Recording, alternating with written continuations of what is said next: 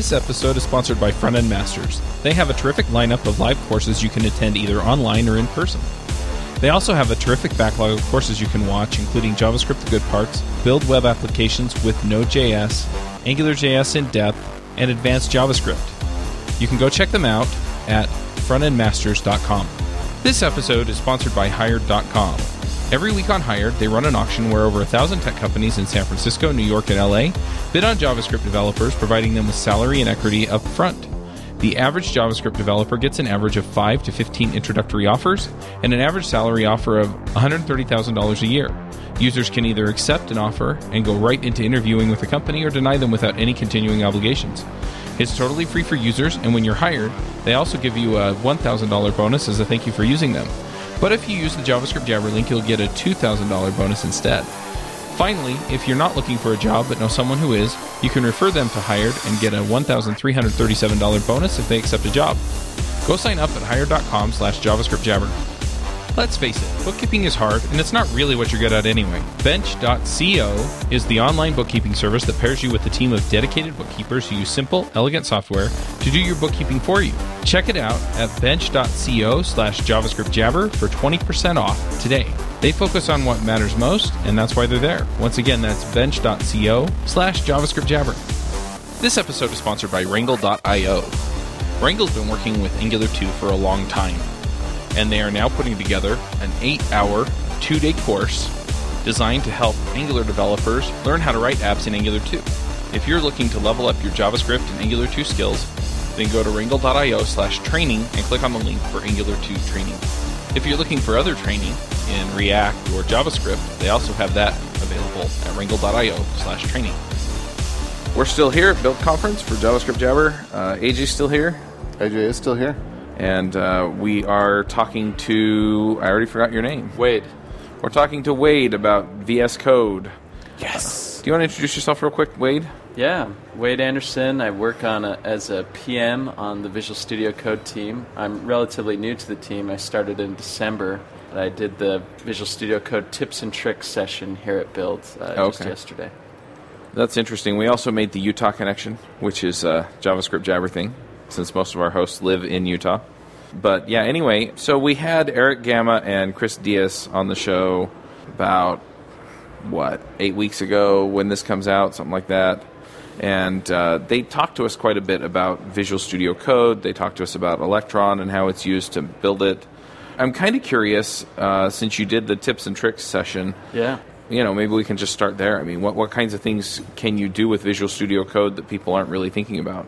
So Visual Studio Code is a lightweight editor, right? Mm-hmm. So we're in the same space as like Sublime and Atom. So um, what, almost as good as Emacs. Uh, almost as good as Emacs. we we have a. AJ's shaking his head. Yeah. So, some people use Vim. I don't know why, but they do. No, I'm just kidding. So what we can do with Visual Studio Code um, that that we believe is doing well against alternatives is you can have JavaScript IntelliSense, which is really powerful. So we use the Salsa language service, which the TypeScript folks here developed. Mm-hmm. So you can get really good uh, help while you're developing. So this is IntelliSense is your control space and you get a tip on what are the different methods for this object and you can see what the documentation is really quickly right there in the editor. So this is a powerful feature that you see in IDEs often, but not as often in text editors that are lightweight. Mm-hmm. So we think a cross between this lightweight editor with these powerful IDE features makes Visual Studio Code a really good um, editor for JavaScript developers. And where does it run? Where does the, the like which like operating how, systems? Yes, yes, all of them. Yeah, it runs on Mac, Linux, and Windows. Are you even Microsoft anymore? I'm not sure. our, our, almost everyone on the Visual Studio Code team uses a Mac uh, exclusively for their development. Uh, nice. we, we have a couple Linux guys, and one or two people might also use Windows. But we really try to dog food the product and and uh, feel what it's like to work on Mac and Linux. When the anniversary come, update comes out, are people going to start using Windows too? I, th- I, think our team will stick to, to Mac and Linux for, for the dog fooding reasons. okay. Stay, stay on it, yeah. So it's really a product that's meant for developer outreach. It sounds like. I mean, like that's really the purpose is to reach a broader community. Yeah, I think so. Um, the vision with it is we want to. We felt. I mean, here at Build Conference, we do a great job catering to the Windows developer, I, and we have a lot of loyal fans here. But we haven't historically. Microsoft hasn't done a great job getting on these other platforms. So the aim with Visual Studio Code is let's get out and let's learn from them. Let's let's provide a good tool. Let's work with the community. Let's see what those needs are, and that can lead to other products that Microsoft, uh, other product offerings that Microsoft can bring to the Mac and Linux communities. Yeah, that makes sense. And it's it's been really interesting over the last few years. I mean, we've had Scott Hanselman on the various podcasts, and you know, I've talked to several other people at different conferences about, you know, either they're working for Microsoft or they work in you know Microsoft technologies, and it really has gone from people feeling like, you know, you either have to suffer through the Microsoft way or do it the right way to Microsoft really contributing to the wider programmer community and providing some really great solutions. And so I, it's funny because I talk to people and I'm like, yeah, they're not the evil empire anymore. You know, they they kind of are acting like they get it now, especially with open sourcing as much as they have and things Yeah. like that. You know, with they open sourced uh, the .NET runtime, they've open sourced uh, Chakra. We just talked to Gaurav here uh, a few minutes ago. And yeah, I mean, there's there's just so much stuff out there. You know, they bought Xamarin, and they're you know they've they just announced in the keynote that they've opened it up to different versions of Visual Studio, and you know basically it's it's free if you get the community version of Visual Studio. Uh, you get all the Xamarin stuff, and it, it, you know just all of this stuff where it's like, look, we want you to get important stuff done. And here we're going to give you some great tools to do it. And Visual Studio Code, especially in some of the circles that I move in with Angular and TypeScript, has gotten some really not just wide adoption but excited adoption because it provides so many nice things with the you know as you said the code completion and the IntelliSense and some of the other things that are built into it. And then when we talked to Chris and Eric you know they also talked about being able to add in your own syntax highlighting and IntelliSense and things like that and extending Visual Studio Code beyond just a code editor that's convenient for the handful of languages that are kind of built into it. Yeah. With, with Visual Studio Code, the, the core offering, um, and may, you may or may not be aware of this, but we actually recently took C Sharp out of the core. Uh, when you download the product, it no longer comes with C Sharp support. You have to actually install that as an extension. and you kept your jobs Uh, that's and we awesome kept- yeah, we, we actually thought it was kind of a radical move because here we are, Microsoft t- developer tool, and we Uh-huh. took C Sharp. It so our first class citizen with the initial download is JavaScript, and so you download it. We have a great vertical experience with JavaScript, but the idea is that any of these other verticals with Go or C Sharp or Ruby or Python, you install an extension um, and you bring that into the editor. And we, we think that works great because it keeps the product really lightweight and you only bring in the tools you, you need. So Right. we, we've been happy with the extensions is three, four or five months old now and has Mm-hmm. some really good support from the community and some internal Microsoft um, teams have been jumping on too. So one other thing, we're here with actually two podcasts. We're here with JavaScript Jabber. We're also here with iPhreaks, Okay. uh, which is an iOS development podcast. And I'm curious, uh, since it runs on Mac and it has some of these capabilities, you know, are there going to be extensions for Objective C and for uh, Swift, and maybe even some tie-ins so that you can tell it to build and run, and it'll do what Xcode does and compile, and then pull up a what do you call it, a, an emulator? Yeah, that, those would those would be really neat. We have got into the mobile. There, there are mobile platforms we're pursuing. So so things like React Native and Ionic Cordova. We have internal teams at Microsoft that have built extensions for that. The React Native extension um, launched a few weeks ago and has had some good success so far. Uh, specifically in the, the Apple languages with uh, Swift and Objective C, we haven't been driving that internally as a Visual Studio Code team, and I haven't seen anything in the community yet uh, Right. for that. Uh, but it, it would be an interesting thing for us to look into. Um, Yeah. It would be a little bit out, outside of our, so we really want to hit this JavaScript well, which is where the React Native Ionic is fitting in well Right. with what we're doing. Um, but in, in the future, this could be an offering we, we look into. Yeah, it looks like you also have a partnership with Telerik, or Microsoft does. as- Yeah. So I'm also curious if you're going to do anything with NativeScript. Yeah, actually, NativeScript launched an extension just recently. I saw they were doing a mini theater here. Um, I don't know too much about it, actually, but I've been hearing some good positive vibes mm-hmm. about it. So I'm curious to see how well it does in the next coming weeks and if people are installing it and having good experiences with it. Right. So I, am going to go back to your session a little bit.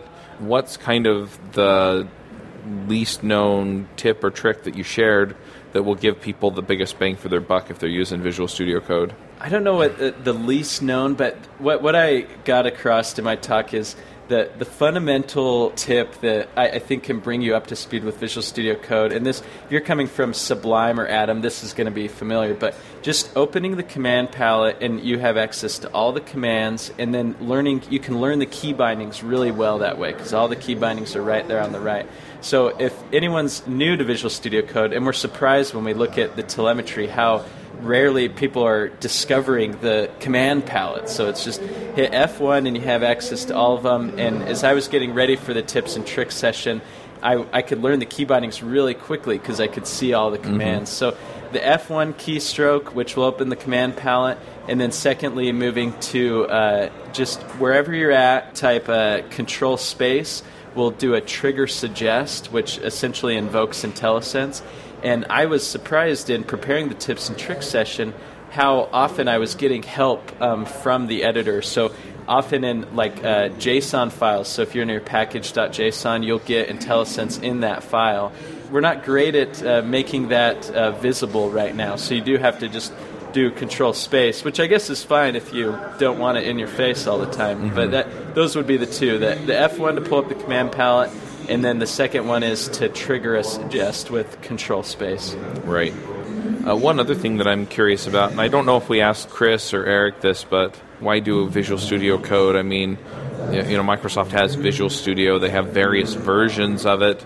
Visual Studio Code is kind of a completely different thing, and they're giving it away for free. So, you know, it's not a selling product. In fact, if anything, it might actually cannibalize some sales of Visual Studio, which costs a lot. Yeah. And it's for you know open source communities where you know Microsoft doesn't have a lot of reach, and I can kind of see that. But from from kind of a business or strategic standpoint, I don't completely understand why they're going this way. Yeah, so I'm not an expert on the strategy, but from what I understand, um, we we talked about this a little bit, a few questions earlier. Is it can be a loss leader for us in that it helps us engage with communities and a group of customers that we haven't engaged with very well. So, um, as we think of, as product developers and we, we try to come up with ideas for products, it's it's just so important to get at get out of the office and meet the customer where they're at. Right? That's that's what we mm-hmm. learn in, in in startup world, lean startup, and things. And and so, as a Visual Studio Code team, that, that's what we're doing with the Mac and Linux developers. We're getting out, uh, quote unquote, getting out of the office. We're engaging with them. We're, we're working with them.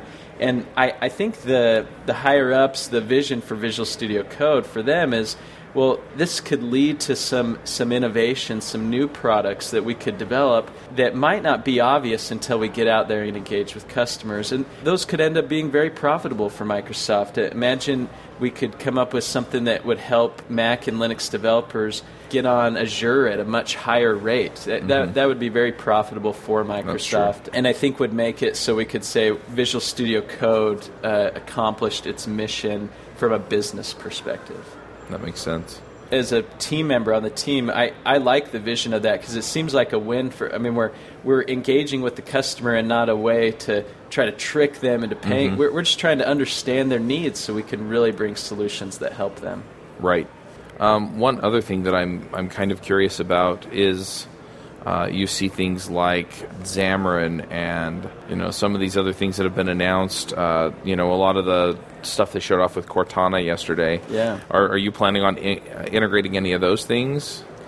Um, I it, with, with our extensibility story, we that that's kind of the avenue we would integrate those things. And we're excited to see where that goes. And we, we have internal Microsoft. Even yesterday after my talk, I one of the PMs on the Xamarin team came up and, and introduced herself, and, and we um, we scheduled the time that we could meet up. Yeah, I would think that we could start to see some some integrations with those. But probably always, I, I could say this fairly confidently, I would say always as in the extensibility story. So mm-hmm. we, we have this vision for our product that it's going to remain lightweight and it's going to be customizable. So, so if something like Cortana makes sense for a developer, then an extension can be created, and if people want it, we'll, we'll bring it into the, they can bring it into the tool. But I think that what what my vision for the product is and what our team's vision is that we wouldn't ever start shipping a Visual Studio Code that's bloated and slow. That that would go Right. away from what our vision is for it. Gotcha. So um, I went to the booth over there yesterday, and they were showing me some of the debugging, and it seems like no debugging is baked in. Do you want to talk Yeah. a little bit about that? Yeah, yeah. So so that kind of goes with our um, as the product. When you download the product, we have a great JavaScript experience end to end. So that that includes the IntelliSense, that includes the debugging, any other the editing uh, uh, snippets and things are all built in right right out of the box. So then we can pull in these other tools. So like there's a Ruby debugger, a Python debugger, then you can pull into the tool. Um, but uh, so to address your question, talking about the Node debugger, we do want to make that an awesome experience. So we want Visual Studio Code to be the tool for Node developers that they go to on any platform. That's our vision for it, uh, it while remaining lightweight. And What's the experience like with the the Node debugger as opposed to Emacs? I guess you don't really have a debugger plugin in Emacs, or do you? Not really. No. Yeah. Okay.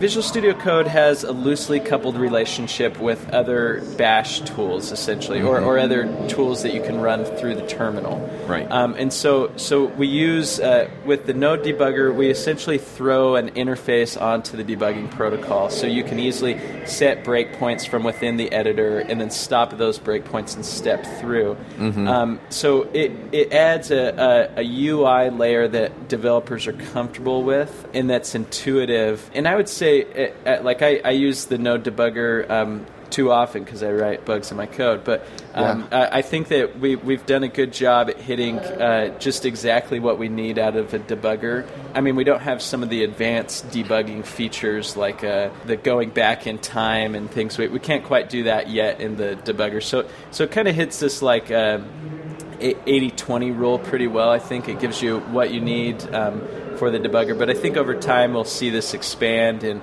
even some of the guys we've talked to, some internal partners that are interested in seeing if there's some diagnostics we can do, things to dive in to, to the memory usage from the debugger uh, screen. And so we're, we're looking into those, and those will probably be available as extensions you would add on to the debugger, uh, to the core debugger. I liked what they were showing me over there was pretty simple. Like uh, you know, click on something, you could see the variables that it Yeah. contained, and it wasn't very cluttered. Didn't it? Didn't seem. It was actually more attractive to me because it didn't seem like it was doing too much, like you're saying. Yeah, yeah. Essentially, we looked at the node development community. We did a lot of customer studies and worked with customers, and we found debugging was a large pain. And almost everyone was just doing a simple console.log and just just logging out their variables. I, I know that was Yep. the approach I had taken for That's- for years. And, Yeah. Um, and, and I mean, to say that w- one nice thing about that is it's a good cross-language debugging. You can do that in every language, so that's why people get comfortable with it. But we, uh, anyone that uses the debugger in Visual Studio Code could say it's definitely a step up from there, and and it's really really useful and easy to configure. So that's when I've used debuggers, even when I use them with IDEs occasionally, it takes some really some painful steps to get set up, but I found the Node debugger in Visual Studio Code just really easy to get going. What what other features are there in Visual Studio Code that are either out or are coming out soon that people should know about? So, so there's the Git integration. We have good uh, support for Git, and a lot of our uh, users that are, are relatively new to coding really like that because it uh, Git sometimes can be a hard tool to master uh, initially, and so our new developers like how the, the Git integration is very intuitive. It'll show you you make a change in your file, the the Git icon will show a badge how many files have been changed. You go over there, you can quickly see the changes, and then you can stage it, do a commit, and push all right there in the editor. and and for someone like uh, like me or other uh, developers that have more experience with Git, I I was nervous about that when I first was was looking at it because I like to see what's going on under the hood. Well, we also you can open up an an output window and see what Git commands we're running, which which I like. It, it actually helps me learn a little bit more about how Git is working, mm-hmm. and so that's kind of the philosophy we've taken with Visual Studio Code. We want to add these features, but still play really nice with the terminal. So, so the Git integration, uh, we, we talked about IntelliSense and debugging, and then extensions. Those are probably our four big, I, I would say, uh, value props or features with Visual Studio Code. And then extensions kind of opens up a whole world of different things that we could do. What we've been really focused on lately, and where I think you'll see our product go in the next three to six months, is we're really we want to make the performance better. We want a faster editor. We want something that performs really well and has uh, very little bugs. So, so we've been really focused on that and, and just making a better overall user experience. So I talked about even the command palette isn't always very used, or some of these features that we like a lot, but we don't see high usage from our users our theories are our hypotheses are that our users are not discovering them. So even extensions, which is all over our website and seems like such an obvious uh, feature people should be aware of, um, don't see as much usage as you would expect. So over the next few months, I think you'll see. Um, some of those features more discoverable in the mm-hmm. product. Uh, so we may, on the far left, our activity bar we may make maybe a settings icon or something so people are aware of how to get to settings and the key bindings and to really make Visual Studio Code their editor. That's what we want to right. try to do for people. I'm playing around with it right now. Oh, good. so that you know, I think I think we talked about installation on the other episode, but I think for the most part, it's pretty straightforward for Mac and Windows. You know, you either have an executable that installs it, or you have on you know Mac, it's either a dot app that you download or a dot damage. I call it damage file, damage, DM, yeah, yeah. DMG file that you pull down, and then you know it tells you to copy it over or does some installation. But on Linux, it's a different story. You know, I've used Ubuntu and Red Hat and uh, SUSE Linux, you know, with GUIs, which I'm assuming you kind of have to have for VS Code. So with those, I mean, they all have different installer formats, right? You've got RPMs, or you've got what are the Debian ones? I forget. Deb. Deb. D- Deb. Yeah, and then the SUSE packages or something else. But you know, so how do you how do you manage that? Do you just pull it in from your package manager, or do you actually have to download it and run it? Yeah, we hired um, just a few a uh, month and a half or so ago. We hired a new engineer in Redmond that it's just a Linux Pro, and so he's been tackling this this very specific thing for us. So right now for the Insiders release, uh, so we have the stable release, which is the obvious download button when you get to the site. Mm-hmm. Um, but if you go to navigate to the download page, there's now two tabs. There's the stable release and the Insiders. On the Insiders now, you can actually download the .deb or the .rpm. You can download for your specific mm-hmm. Linux distro and that that is only for the insiders release just because it didn't make it out into our most recent stable iteration. But going forward that's how it'll be. So we'll have daniel the, the engineer he's done a lot of work to get us onto apt-get and some of mm-hmm. these other um, package managers to make it easy to get onto linux and make the install experience better so so we have that uh, insiders right now. If people want to do that, uh, that can make a better experience. And then I think probably by the next uh, stable release, we'll have that available. Very cool.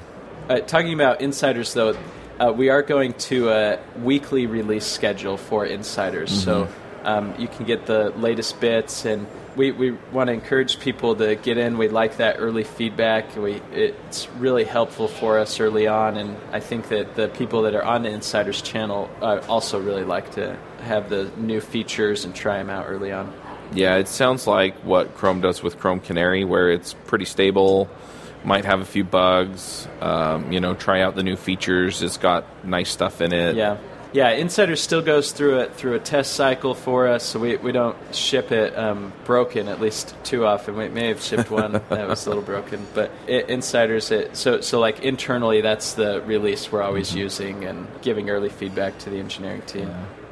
yeah, but the nice thing is is if you have some new or you know newish feature that hasn't come out in the stable version yet, you know a lot of times you get that nice tool that can short circuit some work for you. Yeah, yeah, definitely.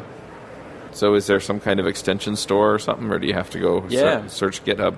marketplace.visualstudio.com slash VS Code is the extensions marketplace. It's the, the web app. They, they've done a lot of work there. I actually, personally, that's been my project is working with the marketplace team um, and making the experience better. So we've got a good search experience now, and you can see the most popular extensions recently added. Um, and then you can browse by languages, debuggers, linters, snippets, and themes. I think over the next few months we'll see more and more improvement there as well. Nice. So, what would you say are the main advantages over Sublime or Atom? Sublime and Atom are, are excellent tools, and we're happy to be in the same space as them. And like myself, I, I used Sublime for years and was really happy with a lot of things from it. I think what um, users can find with Visual Studio Code, wh- whether they're evaluating all three and deciding which one they want to use, or they're switching from one of the tools, maybe there's a pain point with Sublime or with Atom.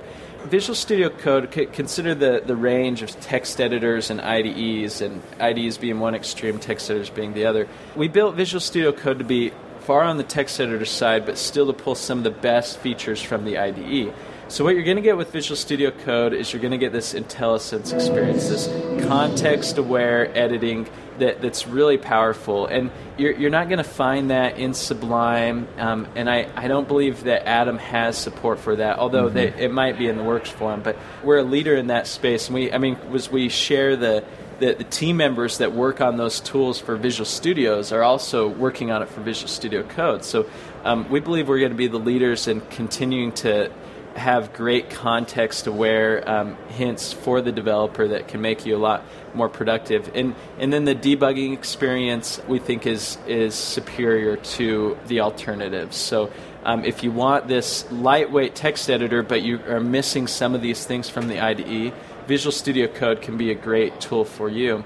Um, and then so, some specifics, like we're, we're very, so, so we're an open source product, which is the same for Atom, but different from Sublime. And we're very open about the roadmap and things that we're doing, which is the same for Atom, but different from Sublime. So Sublime users might find that refreshing to feel like the, the development team is communicating and, and responsive to things. So, so we have we, we have a, a, a small but a growing team, and there's definitely commitment behind Visual Studio Code. So I think that users could find it, when they're evaluating the three tools, they could find a good long term.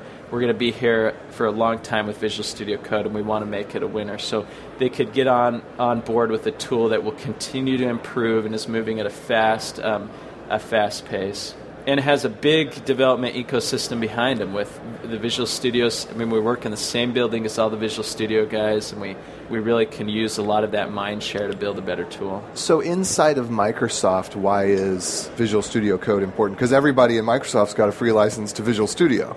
Right. Different developers have different personalities, right? And they, they like, like me personally, I really like the lightweight text editor much better than the large IDE. So we Um, all get to be people. What? We all get to be people we as get- programmers. yeah, we all get to be people. So, so within Microsoft, um, we do have a strong amount of uh, developers in Microsoft that like Visual Studio Code, and um, so it's either they like the lightweightness or they like to develop on Mac and Linux. So Visual Studio Code is the great, the great alternative.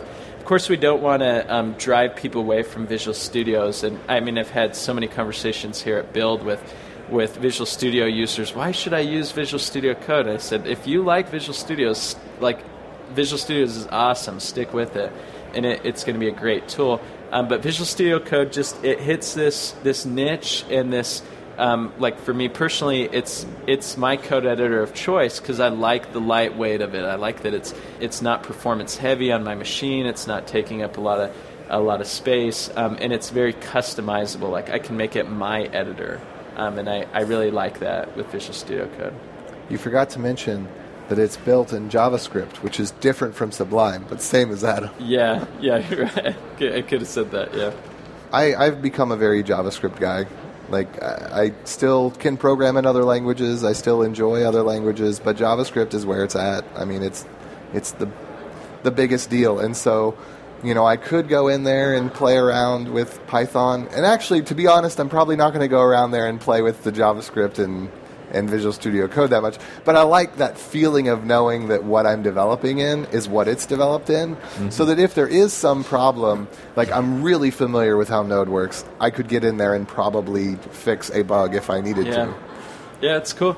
It, it's definitely a cool thing that your tool is uh, the tool you're using is the same technology that you're using it for.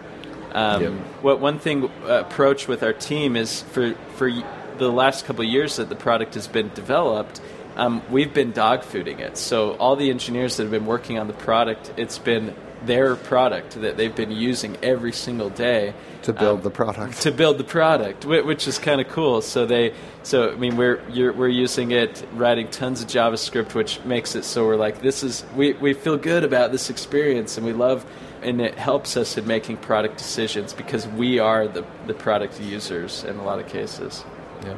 So one thing that I've thought about and, and got brought up at the Utah JS conference last year is the idea of like not being so supportive to so many different genres of code, but like really focusing on one.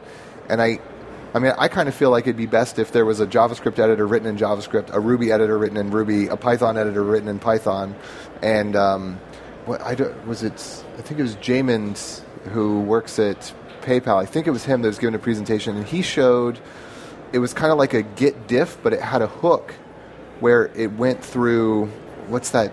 Emscripten? No, the other thing that does the parsing and all that of JavaScript.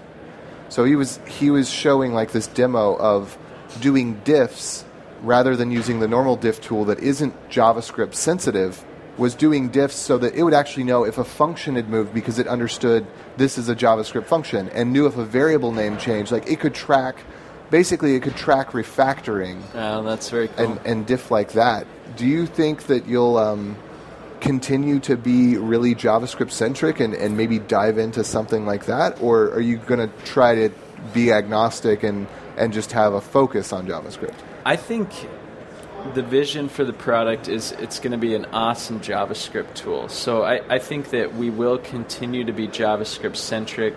Now, will we do that and not bring in some of these other languages? No, I, I think that some of the focus right now is oh, where are these other underserved development groups on Mac and Linux? So, are the Python like, like we've had awesome a community developer made this Python extension? It's just skyrocketed in popularity as well as Go. The Go extension is also very popular. So, I think as Visual Studio Code, we're going to be centered on JavaScript, but we want to continue to build it as a platform that these other languages can mm-hmm. come into. So that's the product vision. So maybe not as JavaScript centric as what you're describing, but uh, still with the core of the product because we use JavaScript every day. We'll be solid with JavaScript, but then we want to bring in these other languages and make a good experience for them as well. So, uh, just kind of to wrap up, if people want to go download Visual Studio Code and install it and try it out, where do they go and where do they go for sort of tutorials or more information as well? Yeah, um, it's extremely easy compared to the Visual Studio's install experience. It is fast as lightning to install mm-hmm. Visual Studio Code. So you go to code.visualstudio.com. You can also Google it or Bing it. Visual Studio Code um, will will be the the top hit there. Um, and the download button is right there on the front of the page. You can click that download button. Depending on it, it's operating system aware, so whatever operating system on, it'll download the right package for you.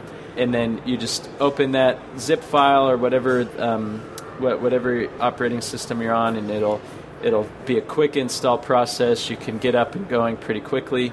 And then on our website, which was again code.visualstudio.com the docs slash docs you can go to to get help and to get going, uh, get get to your wow experience with the product uh, pretty quickly.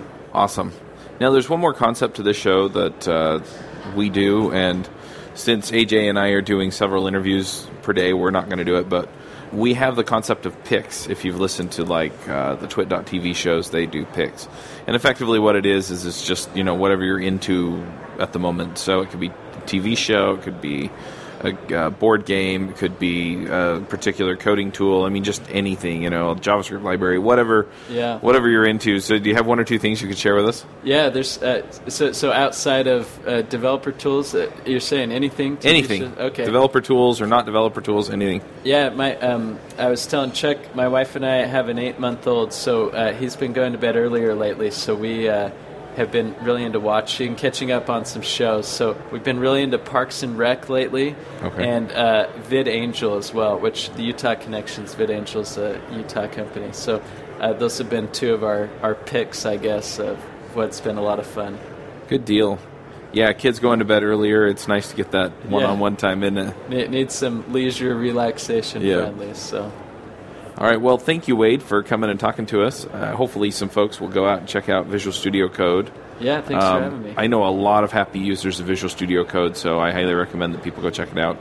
Uh, one other thing I want to do real quick is thank uh, Richard Campbell and Carl Franklin for pulling this podcast thing together at Build, and uh, Microsoft for helping us get out here and be involved. So, Thank you. Thank you, Chuck and AJ. Thanks for telling us about Visual Studio Code. Awesome. Bandwidth for this segment is provided by CacheFly, the world's fastest CDN. Deliver your content fast with CacheFly. Visit C-A-C-H-E-F-L-Y dot com to learn more. Do you wish you could be part of the discussion on JavaScript Jabber? Do you have a burning question for one of our guests? Now you can join the action at our membership forum. You can sign up at javascriptjabber.com slash jabber, and there you can join discussions with the regular panelists and our guests.